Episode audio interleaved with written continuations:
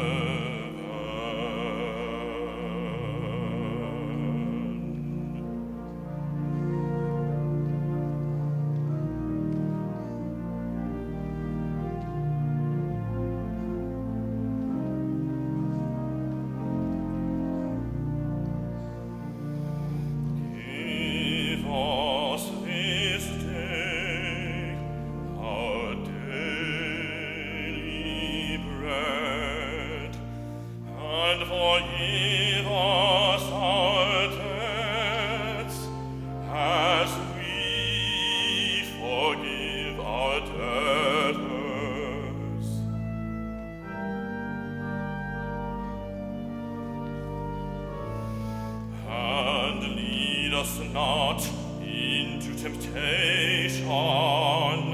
but in